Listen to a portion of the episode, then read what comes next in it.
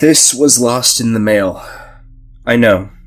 It was last time, so why should this time be any different? At a certain point in the relay, a message from somebody with my security clearance, or lack of it, really, it's just destroyed, dismissed, because every single bit of data and energy needs to go into the war effort. But please, please, God, just this once. Let it go through. Let somebody listen. I never saw Trenton. Not when he was a kid. Not when he was, well, now, I guess. My cousin never answered me when I called. Probably because of the same reason. The war's been going on forever and forever and always. Even back then, it was the same. You had to hope and pray and be content with the fact that what you said would almost certainly never mean anything. I know she's dead. Leah, I mean. There it was in plain black text set alongside a white background. Just that.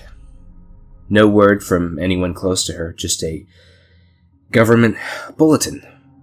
Due diligence by bureaucracy. That and nothing else.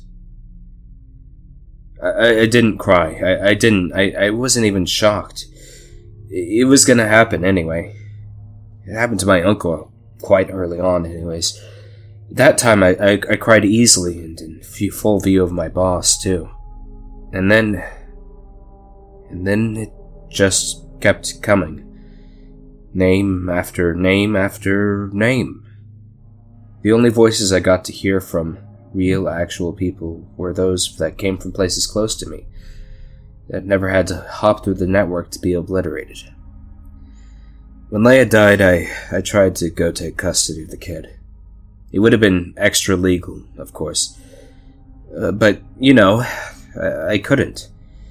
They caught me trying to board the ship, my passes weren't in order, and I was legally bound to my job anyways. I used all my luck in the fact that they didn't court martial me. That was it. That was all I got. And Trenton became a ward of the state. Forgotten. Maybe not forgotten. Because I never got to meet him. Because I never got to be the family I was. I never knew what impression he left on your community. So maybe he wasn't. Maybe he wasn't, and and yet. And yet, I can hear you. I can hear all of you. It's the weirdest thing. I, I, I can't explain how. I just. It's there, right in my inbox, your voices, all arguing over this one kid who shared my sister's last name. Arguing over him like a slab of meat.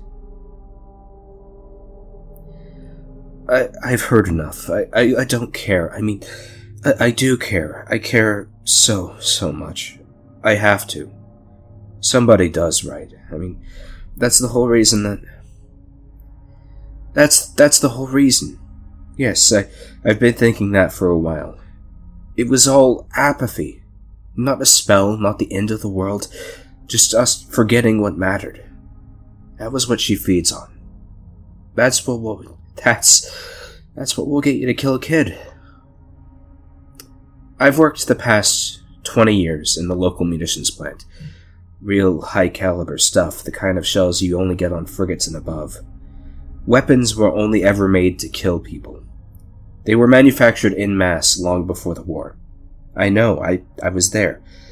There were fewer people in the plant, then more, then. then less again. I'm lonely. All of us are lonely.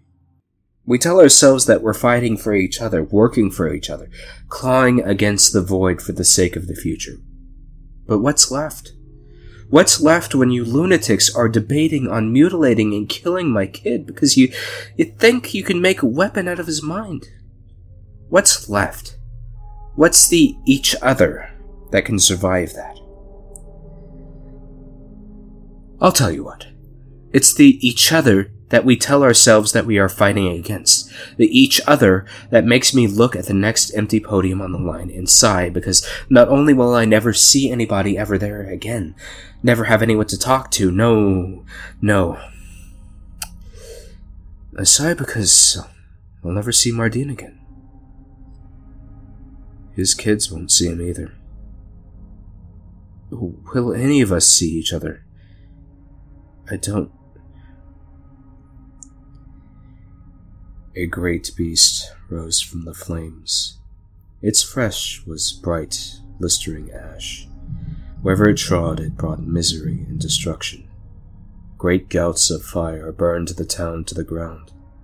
Then the next. Then the next. Nothing that anyone tried could stop the beast. Not water, not prayers, not hopes and dreams. So the world suffered and the beast wrought its misshapen pain upon the world. Then the brightest of the bright thought that they had a solution. What, after all, could be more powerful than the demon, than a beast of its own ilk? A thing of flame that burned even brighter, whose trail of ashen misery stained not just the ground, but even the sea. So that was what they worked on each day they observed the beast from afar. They collected the ash it left behind and performed experiments of such intensity that many died even in the process of observation. But eventually, after dozens of souls perished and hopes were lost, they succeeded. Indeed, their beast was so bright it blinded those who even glanced at it from the side of their eyes, and the heat of its mane so terrible was its wrath that there was nothing left of the facility from which it was born by the time of night. The two beasts did, indeed, find each other, and fought they did, passionately, for a day.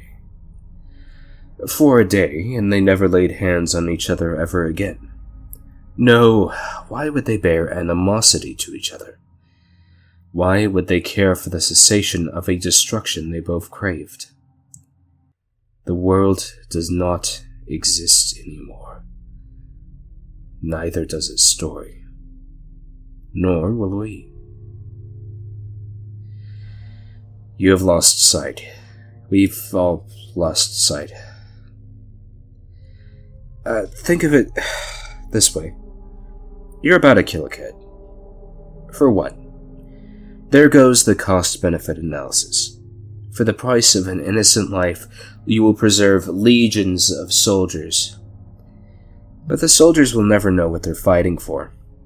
They won't know in which beast of flame their ashes will end up in, nor do I think that they'll care. And then, some estranged loved one, far off on a world unremarkable, will open their inbox in their inbox will be one piece of mail, one bit from the government, black letters on a white screen, and a little bit more of the world will die. You can't save it. Not if you think that you are trying to save it. The only way to save anyone is to save yourself. To not take the blood of the innocent. To for once in the darkest of moments. Be good. Yes, be good. But I know this will never reach you.